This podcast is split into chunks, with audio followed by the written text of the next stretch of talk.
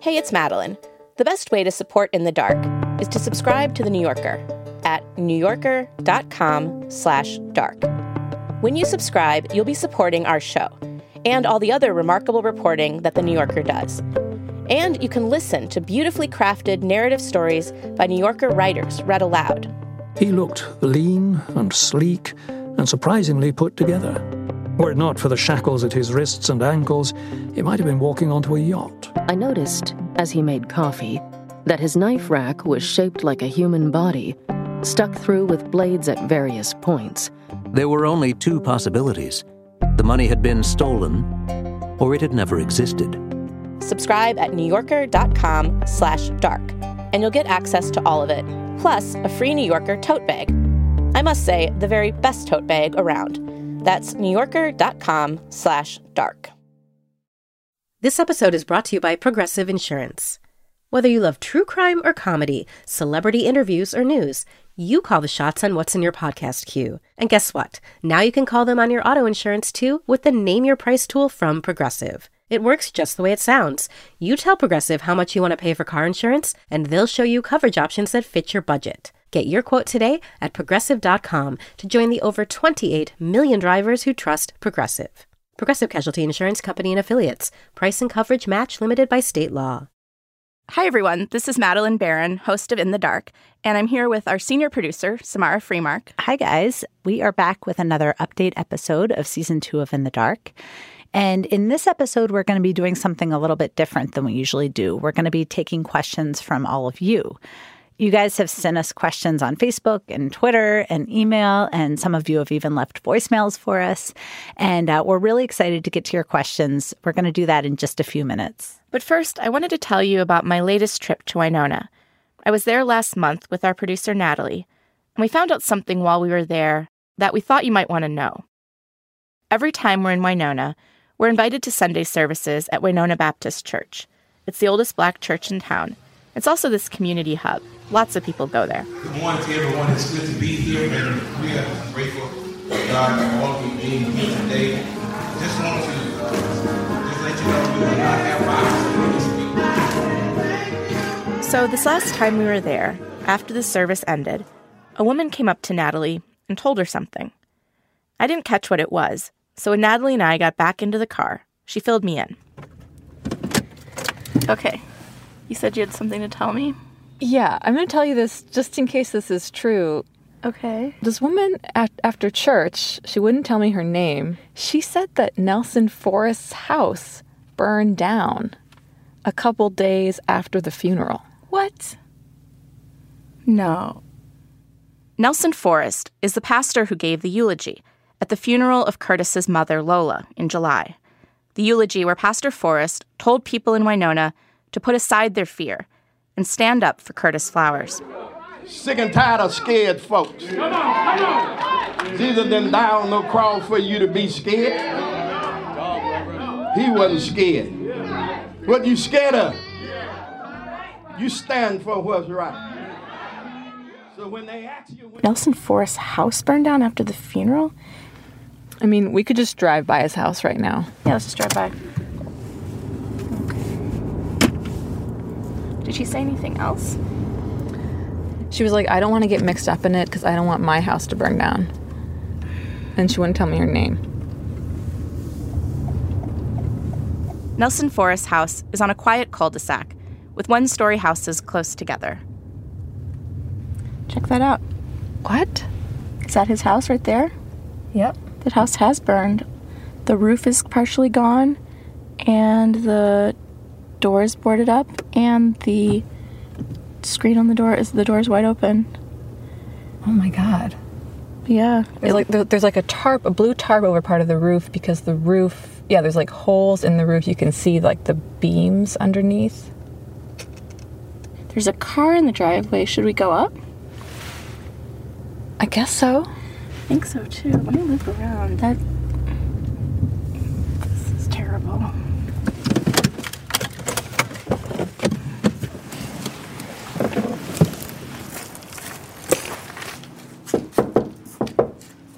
While I was knocking on the door, Nelson Forrest's wife, Maggie Forrest, and some of her family came around the side of the house.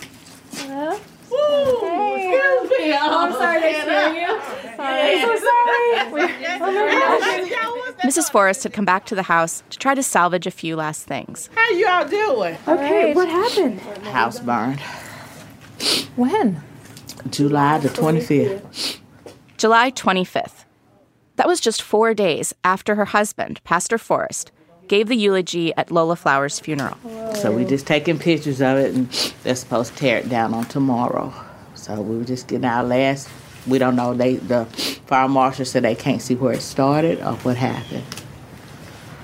Was anyone home when it happened? My husband. He just barely got out. Nelson Forrest was home. Mm-hmm. Wow. Mrs. Forrest told me that her husband was in bed sleeping when he heard a loud sound. At first, it sounded like maybe someone was trying to break in.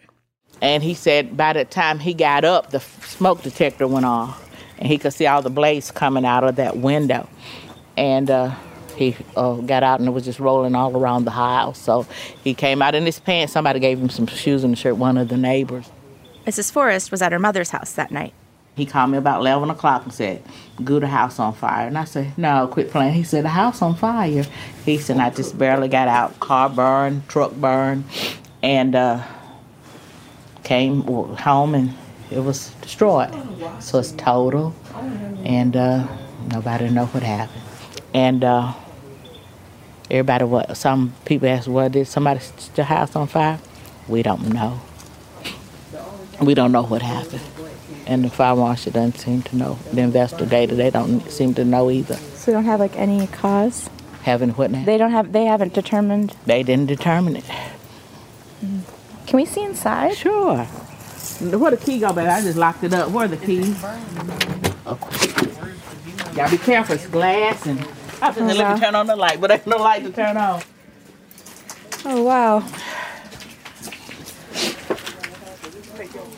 We're like walking through glass and soot and wow. And this is the kitchen. And see, so that was burned too, right across. You can tell that.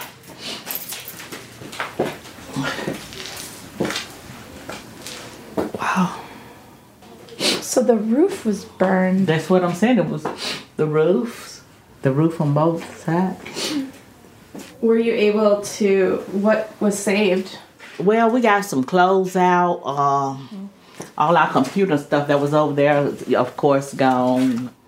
Mrs. Forrest told me that fortunately, she and her husband had fire insurance, but still. I'm so sorry. Well, thank y'all so much. And like I said, I we've been in this house 36 years, 36 or 37, and we never imagined a fire. I mean, you know, we've been just fine and nothing happened, but it's and it just felt like part of you gone. I mean, this was our memories, this was our stuff. I know it was paid for, bought and paid for, and then for it to you know go, got to start all over again. It's kind of you know bad, but everything else. I mean, we're glad to be that his life was spared, cause it could be a totally different story. Hmm. I do wonder if because he's been so outspoken. That's what a lot of people say, but we don't know. So what? sorry. No, thank terrible. you. Thank you. Thank you. Yep. Do you think it's going to change anything about your husband's outspokenness? No. I mean, no. He's always been that way. He said no. Mm-mm.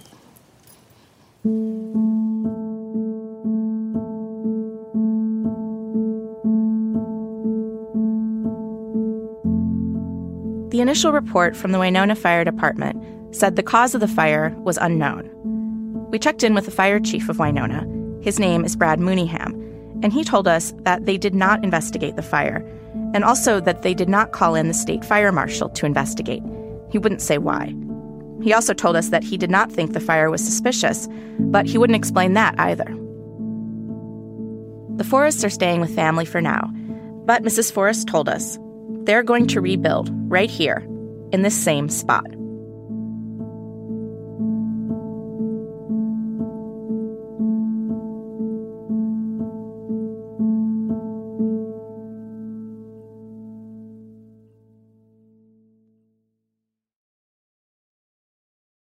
So now let's get to your questions. This is Samara again. I'm the senior producer of In the Dark, and I'm sitting in the studio with Madeleine. And um, Madeleine, let's start with the big news in this case, which is that the Supreme Court just granted cert uh, to Curtis Flowers. And we've gotten a lot of questions from listeners asking, um, you know, what exactly is going to happen now? Right. So, this is the big news that the U.S. Supreme Court will hear Curtis Flowers' appeal. And so, the process, the way the process works is that in the next couple of months, both sides will be submitting written briefs to the Supreme Court, and then the court will schedule oral arguments. So that's when both sides will actually appear before the nine justices in DC, and they'll each have 30 minutes to make their case. And after that, after that oral argument, then the justices will deliberate. They'll decide privately whether they want to overturn his conviction, and they'll announce their decision. And the court's term ends at the end of June 2019. So, this case, whether his conviction is overturned or not, will be decided by the end of that term. So, sometime between now and, and late June. And what exactly is the Supreme Court looking at? Like, what is the question they're considering in, in Curtis's case? So, they're not opening up the whole case. This isn't a question of is Curtis Flowers guilty of these crimes or not. The U.S. Supreme Court is looking at this really narrow part of the case, which has to do with jury selection.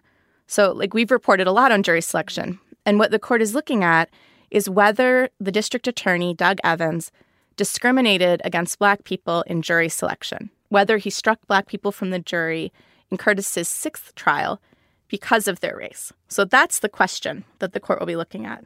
So, what happens if Curtis wins in court? So, if the Supreme Court does overturn his conviction, does he get out of prison? Not necessarily. So, this is the question a lot of people have been asking us like, if the US Supreme Court overturns his conviction, he's free, right? And the answer is not necessarily he actually will remain incarcerated while the next step happens. And in Curtis's case, what will happen is that the district attorney, Doug Evans, will be able to decide what he wants to do next. And he's got three main options. Number one, Doug Evans could dismiss the charges, just drop it. And if he did that, then Curtis would be released from prison. Number two, he could offer Curtis a plea deal. And that is something that you do sometimes see in these cases of alleged wrongful conviction, where as an in an effort to try to resolve this, a plea deal is reached. And there's even um, like a very particular kind of plea deal, which I think is worth pointing out, where you can technically plead guilty but maintain your innocence. Essentially, what you're doing is you're saying, "Look, I'm acknowledging that if I went to trial, there's enough evidence to convict me, but I'm not saying that I'm I'm I did this crime." And that's actually it's called an Alford plea. And so, anyways, there's a variety of options of different types of plea deals that could be offered. And then, of course, if he doesn't dismiss it or offer a plea deal, the other option is another trial, which trial would be seven. exactly a seventh trial. And so it's really up to him. And so it'll be interesting to see how he ends up, like what decision he ends up making. And of course, in another, in any kind of other case, we might say, well, I don't know, would he try it again? But this is an extraordinary case. There's already been six trials. And so it's very possible there could be seven. So it really is up to him. I mean, even, and this is, I guess, the question we keep getting asked well, is it really still his decision to make? You know, even if the US Supreme Court were to overturn the conviction and find that Doug Evans committed prosecutorial misconduct, which has been found by multiple courts before. Yeah, even in the, if the highest court in the country finds that he discriminated against black people in jury selection in Curtis's trial, Doug Evans still gets to be the one to decide. And so that really is at the heart of why Curtis has been tried this many times to begin with. And that's that has not changed. So it will be the exact same situation um, if the court overturns it again. And so, do you have any sense of kind of what goes into that decision by Doug Evans if if the Supreme Court rules for Curtis? So, if it if it comes to Doug Evans and he has to make he has to decide what he's going to do, um, what does that process look like? Well, so typically, what prosecutors will do in a situation like this is weigh the evidence. They'll look at all the evidence and they'll make a decision. Do I have enough evidence to convince a jury of this? Do I have enough evidence for even for me to still believe this person is guilty? Um, and so that's the sort of decisions that a prosecutor will make.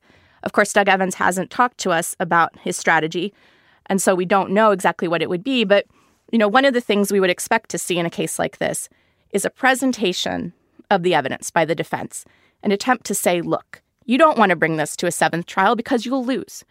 Or, are you sure you have the right person? Because let's look at this stuff. And so some of the things that could come up there would be, for example, the fact that Odell Hallman, the state star witness has reversed himself and said, I lied when I testified and said that Curtis confessed to me. Or it could have to do with alternate suspects or problems with the ballistics evidence.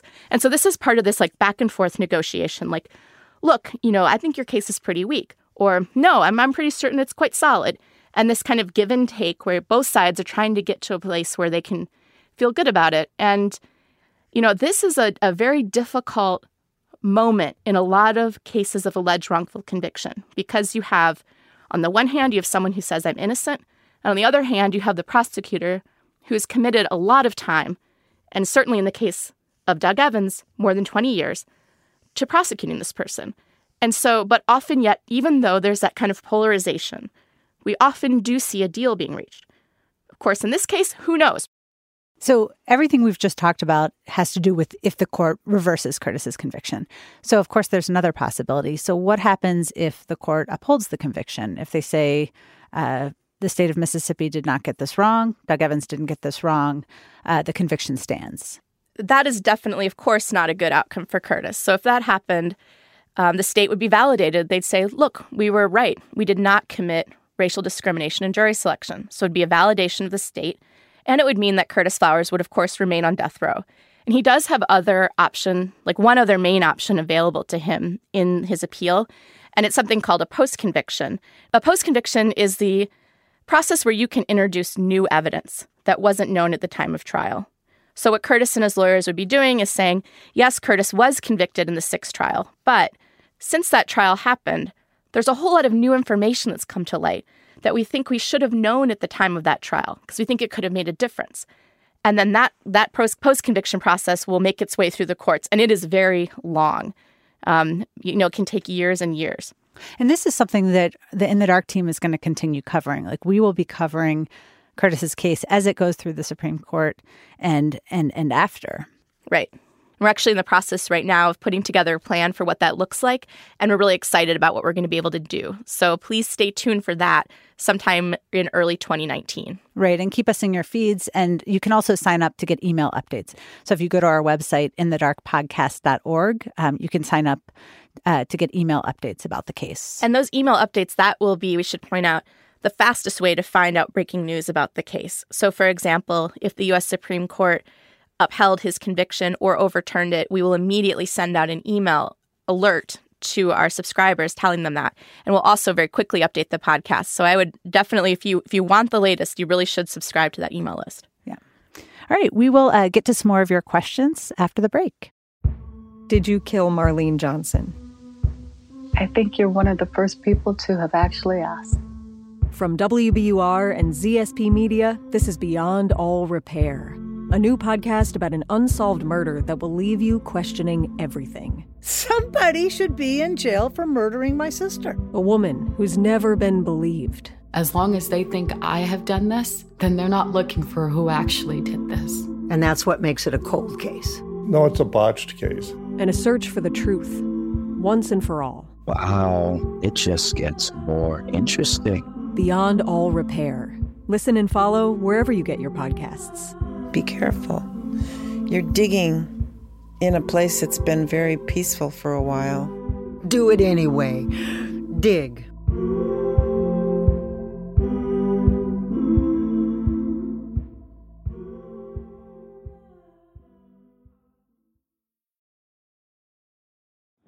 Hi, uh, I was wondering how common is it to find a case like Curtis's where the DA has tried the defendant several times for the same crime.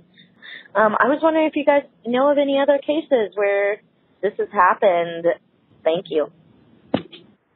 Hi, my name is Karen Dover, and I was just wondering how many times can you actually try the same person for the same crime, and is there any limitations? Um, thank you. Bye bye. Yeah, that was definitely one of our, both of those questions were some of the first questions we had. So, to answer the first question, we spent a lot of time trying to find anyone who'd maybe been tried six times, like Curtis, or more times. And we only found one case of someone who'd been tried more times. And I should say, nobody tracks this, so it's very possible that there is somebody who's been tried more times who we don't know about. We looked at old newspaper coverage, we called lawyers in different states, um, but we only found one case. So it's a case in Clarksdale, Mississippi, so in the Mississippi Delta, not in Doug Evans' district. And it involves an alleged gang member who was accused of killing two people. And he was actually tried nine times. That was very surprising when we found that. Yeah. And except that it wasn't a case, and we couldn't find the full record, but what was different about it, it wasn't very similar to Curtis's case because a lot of the reasons for the multiple trials had to do with things like um, in the middle of the trial, they find out all of a sudden the juror, there's a juror who knows something, or all of a sudden they find out in the middle of a trial that something else has happened that requires in the middle of a trial for a mistrial to be declared. And they had a bunch of hung juries, I think. So, um, so yeah, there was that case. But like, this is not a common thing. This is No. a very rare thing. And then what about this question from Karen? Um, is there a limit to how many times you can actually try someone, like a legal limit? No. So if you are acquitted of a crime, so if a jury finds you not guilty, then you cannot be tried again. Um, but Curtis, of course, was never found not guilty. So either in four of the trials, a jury found him guilty, and in two of them, they couldn't reach a verdict. So this is a case that has been going on for six trials over more than 20 years. And Curtis has had more than a dozen attorneys working on his case. And we've gotten a lot of questions about why we were able to find out some of this stuff that the defense team had not uncovered, despite working on the case for so many years. So this would be things like Odell Hallman telling us that he lied on the stand when he said that Curtis confessed to him, or the information we uncovered about Willie James Hemphill. Right, the possible alternate suspect. Right. So I don't know the answer to that question. I mean, there are a lot of things that the defense did find out. And this is, of course, a sprawling investigation. Um, but clearly, there are things that we found out that the defense did not know. And I don't know, you know, why, why that would be. Um, all I know is what we do in our jobs. And so I do know that when we were going out and talking to a lot of the witnesses who testified for the state at trial, that they told us, like, I've been approached by the defense before, but I didn't want to talk to them. One of the advantages sometimes that we have as reporters is that we're not on a side. So when we talk to a witness, it really doesn't matter to us whether they're pro state or pro defense. We just want to talk to them. And so I think that helped us in a way talk to some of the witnesses. Um, I think that, you know, maybe our approach to records was different, but I'm not positive of that. You know, our strategy for records tends to be can we please just look at the records ourselves? And not just that, but where all do you keep your records? You know, yeah, we're in the office and there's some filing cabinets here, and can we look at those? But is there any other place where you keep records as well? For example, an abandoned plastics factory or a, closed down jail, maybe. Right. And can we go there? Yeah. Um, because, you know, so that is actually where we found a lot of the most important records in this case. So, you know, for example, the booking card that showed that Willie James Hemphill, this alternate suspect, was held in jail shortly after the murders at Tardy Furniture in Winona, or a lot of Odell Hallman's criminal record. You know, and then there are some, you know, I guess one area that I would really point out where I, I do not know why the defense didn't follow through on and pursue this.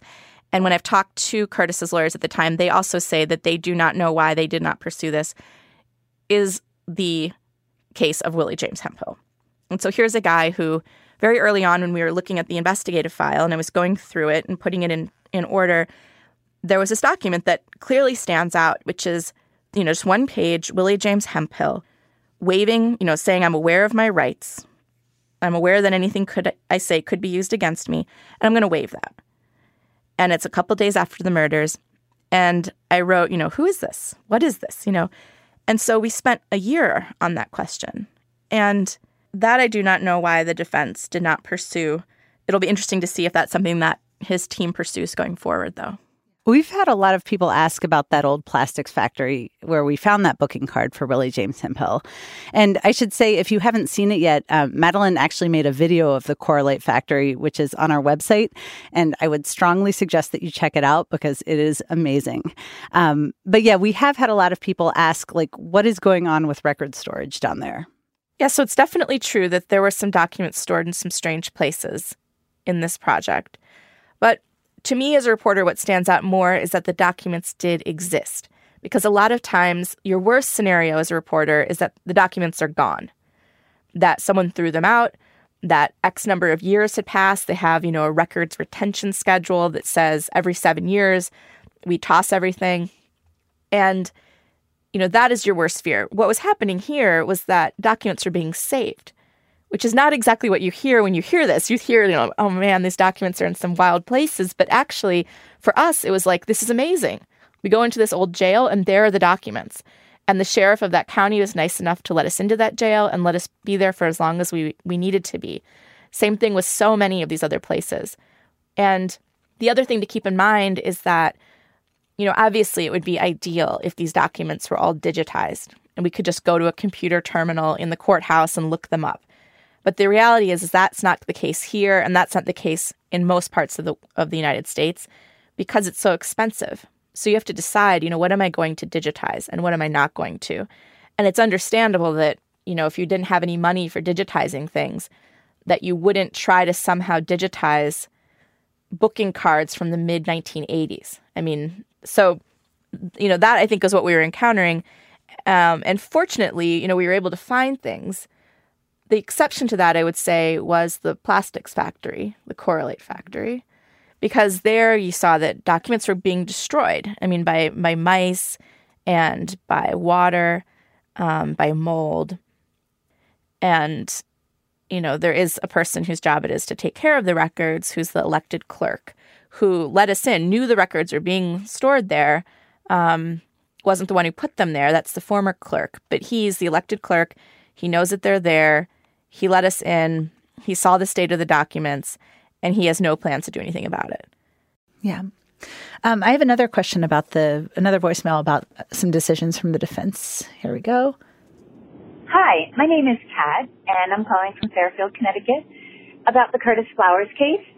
I was wondering why it was never requested by the defense lawyers for a change of venue for the trial. It seems like once the jury was so familiar with the case that it would have compromised their objectivity. So I'm just curious if that ever came up and um, what what were the results if it did. All right, thanks. Great job. I enjoyed the season. I like there's there's like a kid in the background of that call. it's great. definitely appreciate that. Yes. Um, yeah. So what happened in Curtis's case is actually the first two trials were held in a different venue in different parts of Mississippi. Um, one of those trials was held down in like on the Gulf, and the other was held like north of Winona, northeast in Tupelo. So those were the first two trials, and it's it's a, definitely a question that the defense has to consider. So the risk, of course, of having the trial in Montgomery County in Winona is that everyone knows about this case. Not only that, I mean, this is a town of 4,000 people. So, so many people are connected in some way to the people who might testify in this case or to their family. So, when you read the jury selection, for example, you see, you know, at a certain point, they just say, okay, raise your hand if you know this witness. And sometimes, you know, 30 hands would go up. And so it becomes much harder to find a jury who you believe, the courts believe, can set aside whatever information they do know and be fair and impartial, which is what the court is considering. Um, and so if you look at it that way, it might suggest, well, yeah, the defense would always want to move to a different venue. On the other hand, the risk that you run as a defense asking to move to a different venue is that you don't get to pick where the trial is going to move. And so in Montgomery County, it is only slightly majority white. And there are lots of places in Mississippi that are much whiter. And from the defense perspective, they have historically believed that they have faced a very hard time getting a fair trial in front of an all white or nearly all white jury. And when the trial was moved, it was moved both times to a place that was much whiter demographically than Montgomery County. And so that's sort of the trade-off that the defense makes. Yeah, and if you do look at the record of the of the past six trials, Curtis Flowers has actually been more successful in trials that have been held in Montgomery County. So he's had two hung juries in Montgomery County. Right. Compared to the first two trials, which were both convictions. Right. So, yeah, I mean, there is this question of which one is the better option. I mean, I think that the other thing to consider that we didn't point out in the podcast, but I think about sometimes is when Curtis's case was tried locally, to get down to 12 jurors, they had to start with hundreds of potential jurors. So at this point, There are so many people in that area who have been called to jury duty in this case and have gone through jury selection. So I don't even know about the chances of finding people who haven't gone through jury selection.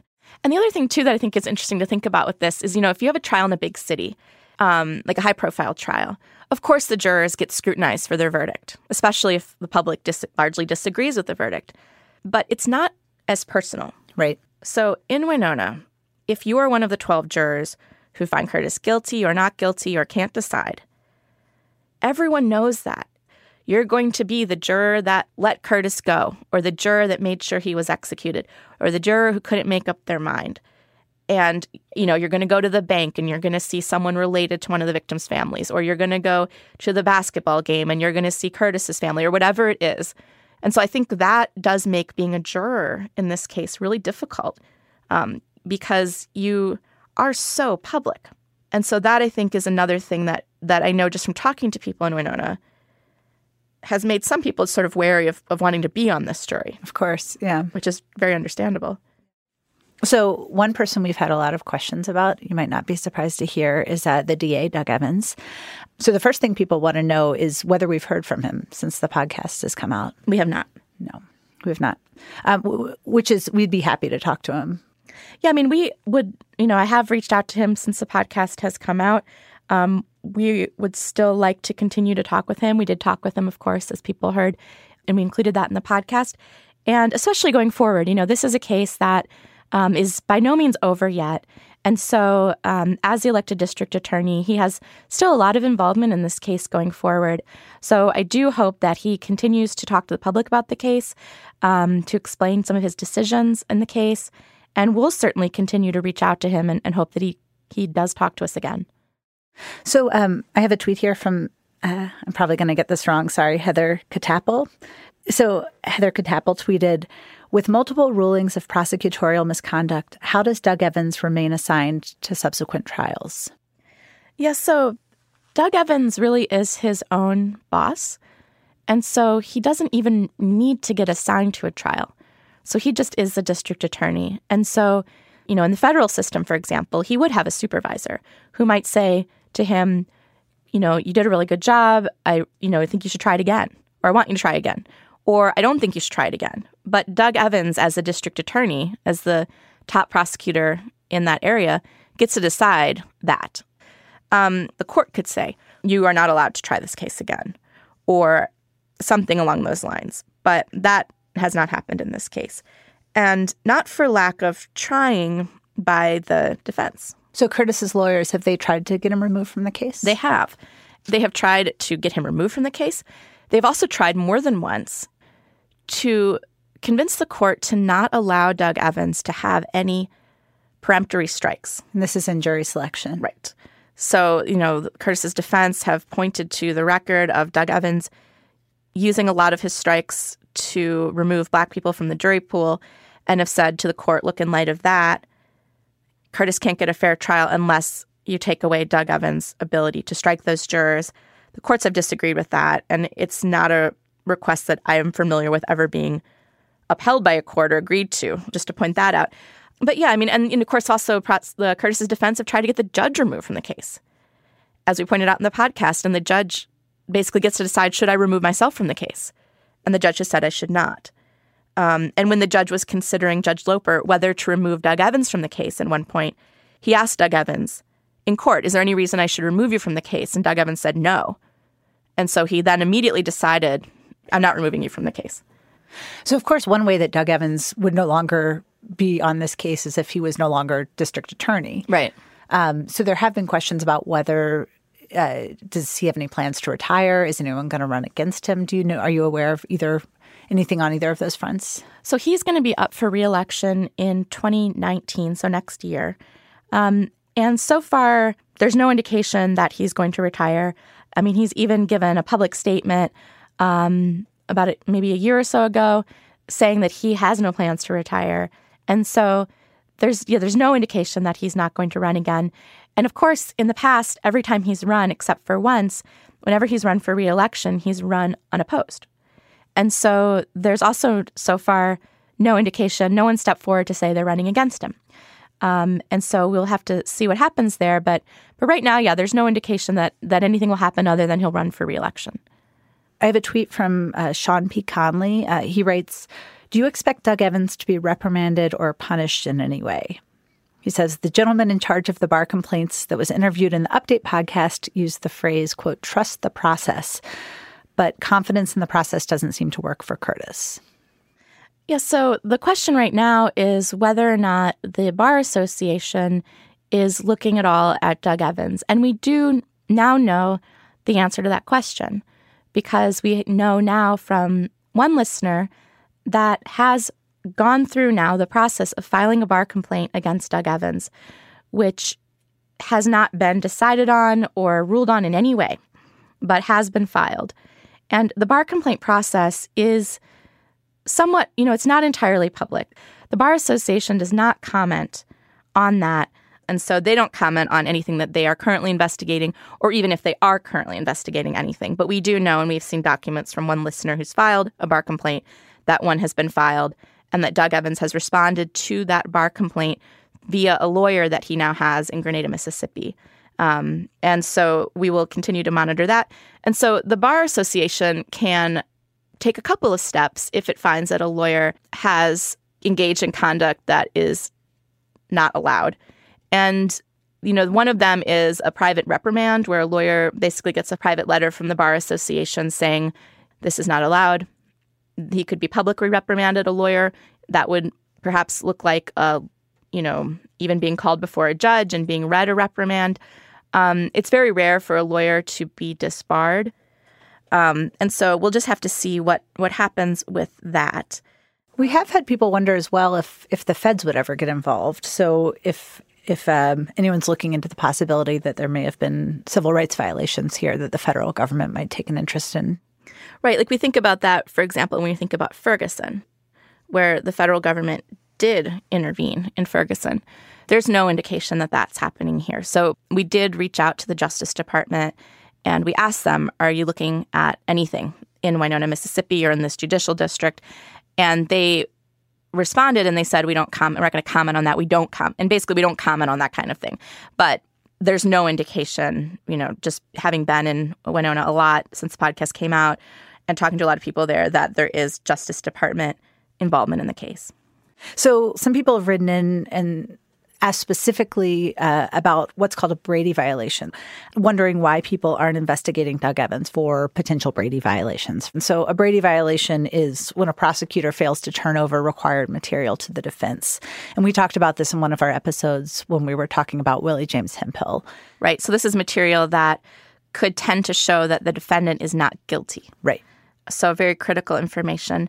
Um, and so, typically the way that this works is even if a court were to find that, yes, a prosecutor did not turn over Brady material, something they're required to turn over, that there's really no um, consequences for that outside of what happens in the courtroom in that particular case. And so the way that the system is set up right now, if you commit a Brady violation, um, what that means often the conviction gets overturned. And that's the consequence for that, which of course no prosecutor wants that. And so that is a consequence of a sort, but it is not something that then prohibits the prosecutor from continuing to try other cases. Um, the thing I should point out about a Brady violation, however, is that, like we said earlier, all a Brady violation is, is the prosecutor has something that would tend to show that the defendant is innocent and it hasn't been turned over to the defense. And it doesn't mean that the prosecutor is hiding information. It does, the prosecutor doesn't have to hide that I mean, information. it can mean that, but it, it doesn't can have mean to. that. Absolutely. It could be intentional. Right. I know I'm sitting on DNA of, that shows that another person did it and I'm not turning it over. But it could also be, you know, in an office somewhere. There's some notebook there that's actually Brady material that should have been turned over. And even if I didn't know about it as the DA, I'm still responsible for turning it over. But certainly, when we talk about people who want certain changes in the criminal justice system, we're talking about the Brady violations that seem more intentional, where someone has made a decision, which is a decision that they're not supposed to make, to sit on evidence that shows that someone else did it or shows that the person who is sitting in prison for the crime most likely did not do it. And that is a very serious issue, and especially, of course, in death penalty cases. Hello, my name is Thomas Cunningham calling from California.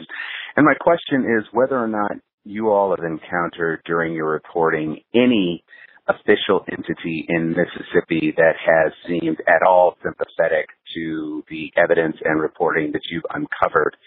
Thank you. Yeah, thanks for the question. Um, so I guess what I would say to that is the short answer to that is no. We do know, however, that the Attorney General's office for the state of Mississippi, which is now representing the state in the appeal of Curtis Flowers, has been dismissive of some of our findings, the findings that have, some of the findings that have been mentioned by the defense. Um, specifically, they have been very dismissive of the reporting about Willie James Hemphill. So they have said he was not an alternate suspect. Yes, he was in jail, but he was not an alternate suspect in this case. And so that has really been the only official response so far, other than, of course, the response in my interview with Doug Evans, where he also responded to, for example, Odell reversing himself. We actually reached Odell Hallmon. We reached him by Facebook and then later by phone. He's in Parchman prison right now. He's serving three life sentences for murdering three people. But we were able to reach him on an illicit cell phone that he had. That he had. And so we've gotten a lot of questions about this, and people have wondered uh, since the podcast aired, is Odell still on Facebook and does he still have that phone? Well, I don't know if he still has a phone, but he is still on Facebook. And he's on Facebook under a fake name, which is what he's been on Facebook under for some time. But he's still on Facebook. Um, you know, a while ago, I checked to see if he had posted or liked anything, and he was still liking some stuff. So he's still on Facebook. And we contacted the prison. This is Parchman Prison. Right, Parchman Prison. We contacted the Mississippi Department of Corrections and asked a spokesperson for that department, you know, why Odell has a cell phone. What what is going on? I mean, he's serving three consecutive life sentences for killing three people. And we also know that he has used Facebook to send messages to the victims' families, the people he killed, asking for money and contacting them in other ways. And they did not really provide any information. They did not provide any information. They said, We're not going to comment on that. We're not going to tell you whether or not we searched his cell following that. But all we do know is that somehow he's still on Facebook. And, you know, the reason why I point out the part about the victims' families is it's like prisoners sometimes have access to the internet. You know, but that's not what we're talking about here. We're not talking about a sanctioned access to the internet. We're talking about someone who is breaking the rules in prison, who's using the breaking of rules to contact victims' family members of the crime that he's in prison for, the murders. Um, and the prison, whatever they're doing, they haven't stopped him from being on Facebook. Okay, I have a totally different kind of question now. Um, this is from on Twitter from M. Jacques Leslie. Um, they write, I would love to hear more about your personal and professional experiences as journalists reporting on this story. What made it different from other stories you've done? What made it similar? What was it like moving to Mississippi to report? And then uh, Juris Dogtor uh, writes, What was your favorite part of living in Winona? And this is my favorite question Were you known around town as the reporter woman?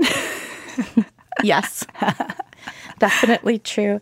Yeah, I mean, both me and our producer Natalie were known, I think, as, you know, the, those two ladies from the radio um, the people that are reporting on Curtis's case, those ladies from Minnesota. Um, it was no secret, obviously, that we're in this town reporting. And so, especially for that long. Um, and I should say, too, that so many people in Winona were incredibly welcoming to us um, and really helpful as well in just practical things. You know, I'm trying to find where someone lives, and they actually live in like the third trailer behind a house somewhere and there's no actual address on that trailer. So really, we were helped a great deal by people in town and in that area, um, just giving us even the most basic information. Um, and of course, we were there for so long that people knew us. I mean, to the point where sometimes we would knock on someone's door and, you know, they'd come out and they'd say, "Oh, is figuring at some point or another you would probably knock on my door because you knocked on my cousin's door, my uncle's door, my grandmother's doors, my pastor's door, my best friend's door, my neighbor's doors on both sides. So here we are. And, you know, also, I think as a reporter, one of the advantages to um, having this much time too is that, you know, it's not reasonable to show up and demand that people trust you. You need to earn people's trust. And sometimes what that looks like is often what that looks like, I think, is putting in time and so if you've talked to other people um, in someone's family, for example, or on their block, and those people say, you know, that went well. They seem like they're serious about their job and they listened. Then, you know, the next person might hear about that and feel, oh, okay, I, I know a little bit about this person. I'm a little more comfortable. Or even just seeing someone around. You know, we weren't from there, but at the same time, after a certain point, it wasn't like we were strangers, that we were someone that people knew um, in the town. And a lot of this reporting, too, was done um, just by knocking on doors. Um, in fact, that was largely how it was done. So we would get up in the morning. Um, we'd have a list of people, a long list that we're hoping to talk to. Um, and we would just start going down the list and going to people's houses, seeing who was home. And then we just do that again the next day and the next day and the next day. Hello, in the dark. I just had a question about uh, the fact that a lot of the people doing the interviewing on your podcast are women. And I was just wondering, uh, as women interviewing men, did you feel that uh, the men you interviewed were less likely to be confrontational or aggressive with you because you were women? Or the opposite, did you ever feel concerned for your safety uh, as women who were occasionally confronting uh, or interviewing men who had a history sometimes of dangerous or violent behavior?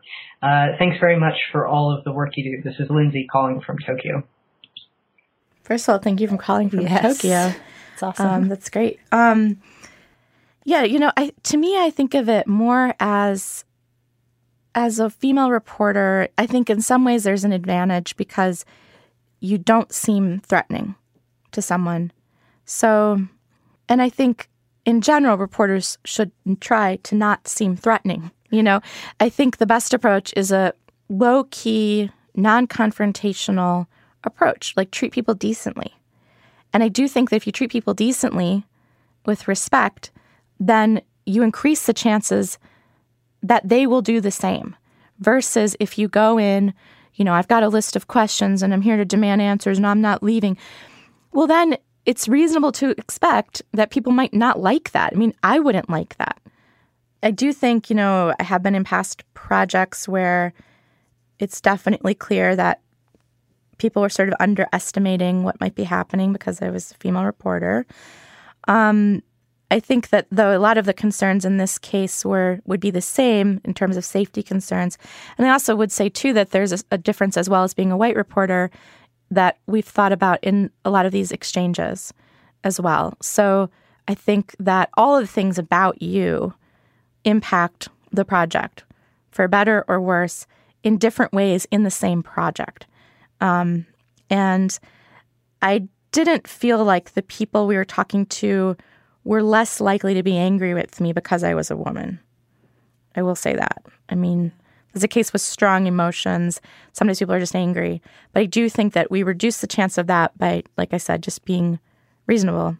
Um, And do you feel like, I mean, I, I think a lot about uh, the nature of this reporting was so much about, like you were saying, just knocking on doors, just going up to someone's house who was not expecting you, carrying a very large microphone, Microphone, right? like a very large microphone. so large that people rightfully ask, is that a video camera? Totally. They're like, actually, it is just a microphone.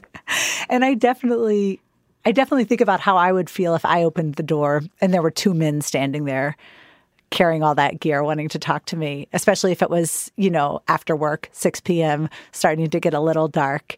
Um, I do think it may have, it felt like sometimes an advantage for sure. Yeah, definitely. And also, when you add to that the fact that people have often seen us before we knock on their door, so you know, it's it's like Yeah. the combination of those things. I mean, so I think that's where I would I wouldn't say something like, "There's no way that a male reporter, an all male team, could do this work." I think that would be ridiculous to say that. But um, I think so. I think it's a it's a combination of things, and I think the most successful reporters who I really look up to really do try. I mean, you, you want to put people at ease. Like, you are only there to try to figure out what happened. And so you think a lot about that. You know, if there's a reason why someone is really going to feel uncomfortable about you just showing up at their house because of some past experience, well, you don't do that then. You try to think of a different way. You know, you want to figure out, well, how can I show, not convince, but show this person that I'm going to be responsible? Um, you know, do I need to send them links to my stories that I've done in the past? Do I need to have a person I've interviewed in the past call this person and explain what it was like to be interviewed? Um, so you're always thinking about those things. And one of the things I do feel is very was so important for the story was that just for the reporting that we did have the time that we had and that we lived in that area because I just do not think that the story could have been done thoroughly and responsibly without that amount of time and without being in Mississippi. Um, just on a practical level, there's tons of people we would never been able to reach. We've never gotten any many documents. But just, you know, this is a complex story and it needs a lot of time. Going into it, we don't know what we don't know, of course. Um, we don't know what we're going to find. And so I'm just grateful that, I mean, it's very unusual to be able to have this much time or to be able to have a team of five people full time working on a project, one project for more than a year. So I think that hopefully when we show in the podcast a little bit of this, you know, when we show Parker scanning, scanning, scanning all these documents, people can get a sense of of why investigative reporting takes time and maybe why it's valuable, why it's something that people should really think about supporting because, you know, facts aren't cheap sometimes to come by. you know, some are. That's great, but not always. That's going to be our new fundraising slogan. Facts like aren't that. cheap. Yeah, it's good. Okay, so Samara, I have a question for you. Oh, okay. Um, so we got a tweet from um, Ms. Becker, SPPS teacher, and she tweeted at us because we are studying this podcast as a class, which by the way is great. So great. And a number of people have done this. So she says, because we are studying this podcast as a class, most of my questions are format related. How did you go about determining the structure? How did you decide what info stays in and what goes? Were there any assumptions that you had going in that proved false? So, as a senior producer, what would you say? Oh man. So I I think structures it's like the hardest thing to do in a project like this. Like it is the thing that keeps me up at night. It is just the most intense intellectual exercise because we we reported this story for more than a year. So in the course of that year we generate so much material, you know, findings, documents, tape, hours and hundreds of hours of tape, notes. And so we, we have to take all of this material and somehow turn it into a story that people want to listen to. And figuring out how we tell that story is really, really hard. Um, Especially in this story, I oh, think, man, where you so have complicated. six of everything. Six trials, four victims. It was a story that happened that that has happened over many, many years. Um, it was a story- complicated, too. So complicated. You know, a lot of legal procedure. Um, the facts of the case were very complicated. Um, so it was just a it was a hard story to tell, and um, so I think for us, even from the beginning, the reporting was always driven by a question. You know, as investigative reporters, that's what we're doing. We're trying to answer a question, and the question for us was how how was Curtis Flowers tried six times for the same crime, and that was the question that drove all of our reporting. And then when we got when we took all that reporting, we tried to turn it into a story. It was also the question that that drove how we structured the story.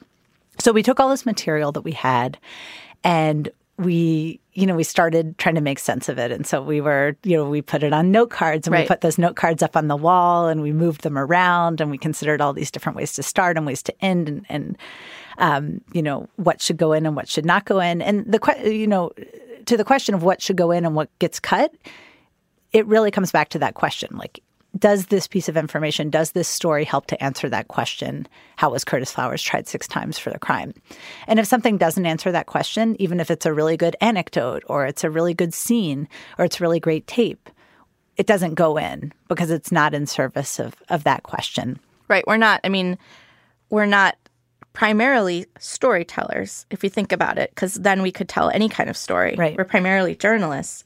So the story's got to serve the journalism. Right. In that way.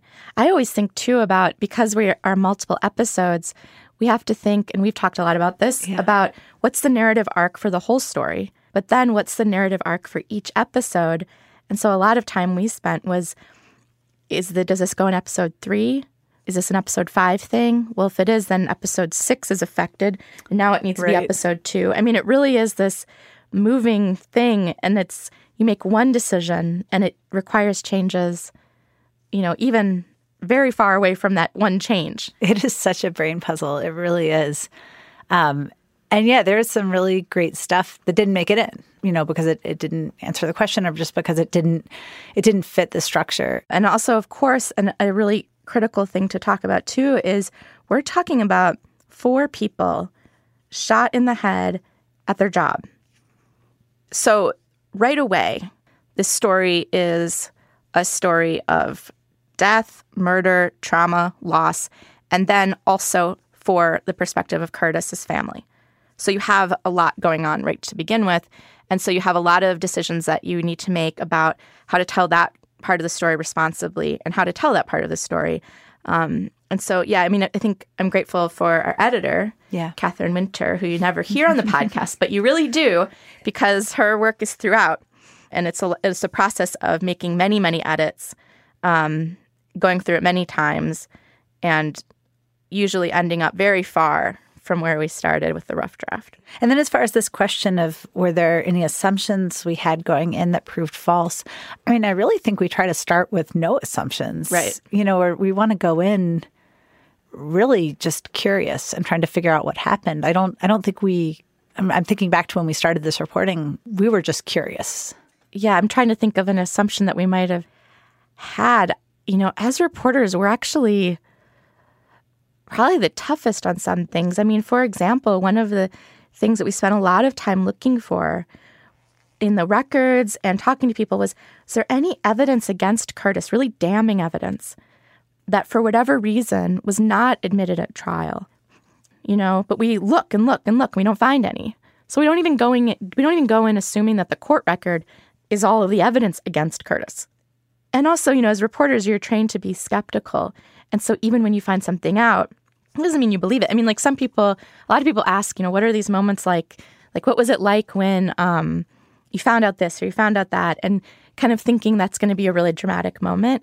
And for, often for us, it is not. Right. Because it is immediately followed by, like, if I'm telling you something or you're telling me something, it is immediately followed by so many questions. It can be a little deflating at times. You think you've come up with something really big and you bring it to the rest of the team, and they're like, but well, you're like, oh man. Like, yeah, did you ask it this way? Yeah. What did this other person sure? say? Right. Because Could know, it mean this instead? Right. Could it mean something different? Well, now you're going to need to talk to these 10 people. I can't think of a single moment that of a finding that wasn't like that. I mean, that's the job also of the whole team and the editors is to be skeptical and to constantly be thinking, you know, what are we missing? What are we leaving out? What is the what is the way in which all these facts add up to something different?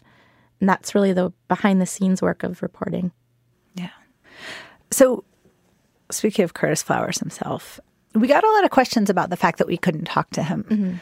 And um, one person wondered Did the prison prevent you from talking to Mr. Flowers based on a request from his defense team? So the answer to that is no. The prison just denied it and denied not only me visiting Curtis in prison, but also me interviewing him on the phone. Did they say why they were denying the request? No. And actually, I brought the emails here so I could just be more precise about what this looked like, this exchange with the prison. So this is from February of 2018. Um, and so I'd emailed the spokesperson for the Department of Corrections requesting an interview with Curtis Flowers. And she wrote back and she said, This is her email Hi, Madeleine. Your request to interview Flowers is not approved. My apology for the delayed response because it had been some time. So I wrote back, Thank you for the reply. What is the reason my request was not approved? And then she wrote back to me just this one line. So this is the entirety of her email. She wrote, quote, Hello, a reason was not provided, end quote. So that's it from the prison. Um, and so once the prison denied our request, both to interview Curtis in person or on the phone, we asked the defense if we could interview Curtis basically over letters, um, and they said no. And we also found out from Curtis Flowers' family that the defense had instructed Curtis Flowers not to write back to us. So um, we have a combination here of the prison denying us access, the defense denying us access. And so we have this person at the center of our story who we cannot so far talk to, although I hope still one day to be able to speak with. So here's an interesting question from Damian Shields. If you weren't a reporter, would you have been allowed to visit Curtis in prison? If so, could you send someone in undercover who is not known to be a reporter, but is well versed in this case and in the dark to interview him? Okay. Um, Let's take the first part of that question yeah. first. So, if you weren't a reporter, would you have been allowed to visit Curtis? Maybe. So, the way that it works is that Curtis has a list of people that he puts on. This is the same for all prisoners. They put people on a list at Parchman Prison. And then if they're okay to visit, there's certain restrictions. But in general, you know, Curtis puts people on a list. The Department of Corrections reviews that list and approves it, and then those people can visit Curtis during visiting hours at Parchman Prison. Um, so maybe the answer to that is maybe that would have worked. Um, what about the second part about sending in an no, undercover? We would never do that. No. So we do not engage in undercover reporting. So no. Hi, this is Molly Hughes calling from Rochester, New York. First, just like to say you guys are doing an amazing job, an incredible and courageous job with both seasons of In the Dark, so thank you for that. Second, my question is regarding if Curtis Flowers, um, if the Supreme Court does rule to overturn his conviction, and if Curtis is released, number one, would he return to Winona? And um, number two, if so, would he or should he have any fear for his personal safety if he returns? Thanks a lot. Bye bye. So I haven't talked to Curtis about this, so I don't know what he would say. But his family has told me that they don't think Curtis would return to Winona, Mississippi if he got out of prison. And that the reason for that is that they just don't think Curtis would be safe there. And, you know, in the podcast, we, we get into the fact that the family's house has already burned down once during one of the, you know, in the middle of, of the trials happening. Um, and more than that, though, you know, everywhere I went in Winona, whether I was talking to white people who thought Curtis was guilty or black people who thought he was innocent, everybody shared this one belief, which was that Curtis is not safe in Winona, Mississippi. And because people would want to kill him if he was out. Um, we also know that um, one of the victims' family members, the father, Randy Stewart, the father of Bobo Stewart, the youngest victim, had plotted to kill Curtis before and told us that.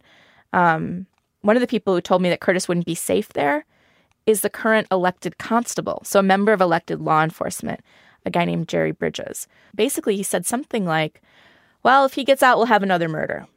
You know, just it's to him, it's that certain. And so it, it does not seem like a safe situation for Curtis. Um, of course, who knows if that would actually happen, but that is absolutely the feeling in Winona that it's it would it would not make any sense for him to stay there. On the other hand, that's that's the only you know that's where he lived most of his life. Um, but yeah. So, a genre of, of, messages that we've gotten a lot of uh, have to do with people wanting to help Curtis. And I'll, I'll play you just one example of this. Here we go. What can we do to make sure that Curtis gets a fair trial? Who do we write a letter to? Where is our time best spent? I'm just wondering if you know where that energy should be channeled. Thanks so much. So, we've gotten this question a lot, these types of questions. And I think it's important to point out that, you know, our job as reporters is to be reporters. And so we are not activists for one side or another. We're not involved in protests or anything like that. Um, it's really important the way that we look at our job for a reporter to be independent. And so we report the facts and what happens with those facts in a democracy after that, what people decide to do, what, what Doug Evans decides to do, what the defense, what people listening decide to do, is up to those people to decide. So our role as reporters is really as the gatherer of the facts and the person who puts them into context, which is important, but is not the person then who takes the next step, whatever that next step might be. And I think, um, the, like, I can't stress the importance of independence enough. You know, our job strongly depends on us showing up to a story and saying, truthfully, I don't care what the facts are. I don't need them to be this way or that way. I just want to know what they are. And the way that you get to that point and maintain that point is by truly separating yourself, I think, from that type of action. So um, when we get these questions, I usually respond with some some type of response like that. You know, it's our job to expose an injustice. Everyone else's job is to figure out what to do with that. You know, sort of a way to think about it. Okay, so our last question comes from Brandon Irby, and he asks, "Any leads for season three? So we are starting to um, work on ideas for season three. We haven't picked a story yet, and we will be working on that a lot, like trying to decide what story to do right now in the coming months. it's one of the biggest decisions, maybe the biggest decision that we make. And so we tend to spend a lot of time researching and reporting a couple stories before we decide which one. So stay tuned, but we don't have a secret story idea that we're not telling you about that we're currently reporting. And if you do have ideas for us, um, you can send us tips at investigatethis at apmreports.org. And the other thing I guess I would add is as you can tell from season two, our reporting takes a lot of time. So please be patient and know that we're working to bring you season three. Thanks, everyone, for uh, sending in your questions and for listening to the podcast. We really, really appreciate it. And we've just really loved hearing from everybody over the whole run of the podcast. And uh, please stay in touch. And also, don't forget to sign up for our email list serve if you want to hear all the latest news about the Curtis Flowers case and uh, just news about In the Dark and what we're up to. Definitely. Also, we are continuing to post stuff to our website, um, inthedarkpodcast.org. And right now, what we're putting up, actually, while we're recording this, are all of the uh, transcripts that our reporter Parker Yesko tracked down at all the courthouses in Mississippi. So, all the raw material that made up our jury analysis. And we'll also be posting updates about what's going on with Curtis in his case on our website. And there's also, if you haven't checked it out, there's just a lot more information about Curtis's case, about juries, all kinds of things, photos and videos on our website, which is inthedarkpodcast.org.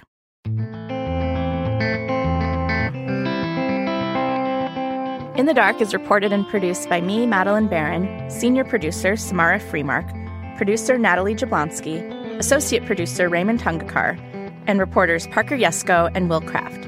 In the Dark is edited by Catherine Winter. Web editors are Dave Mann and Andy Kruse. The editor in chief of APM Reports is Chris Worthington. This episode was mixed by Johnny Vince Evans. Hi, I'm Jeremy Larson, the reviews director of Pitchfork, and this podcast is supported by Pitchfork Music Festival. Pitchfork Music Festival will take place July 19th through the 21st at Union Park in Chicago, Illinois. This year's lineup features Jamie XX, Alanis Morissette, Black Pumas, Carly Rae Jepsen, Brittany Howard, Jai Paul, Muna, Jessie Ware, 100 gecs, and many more. The festival also features diverse vendors as well as a specialty record, poster, and craft fairs, and works to support local businesses while promoting the Chicago arts and food communities as a whole. For more information on tickets and lineup, visit pitchforkmusicfestival.com.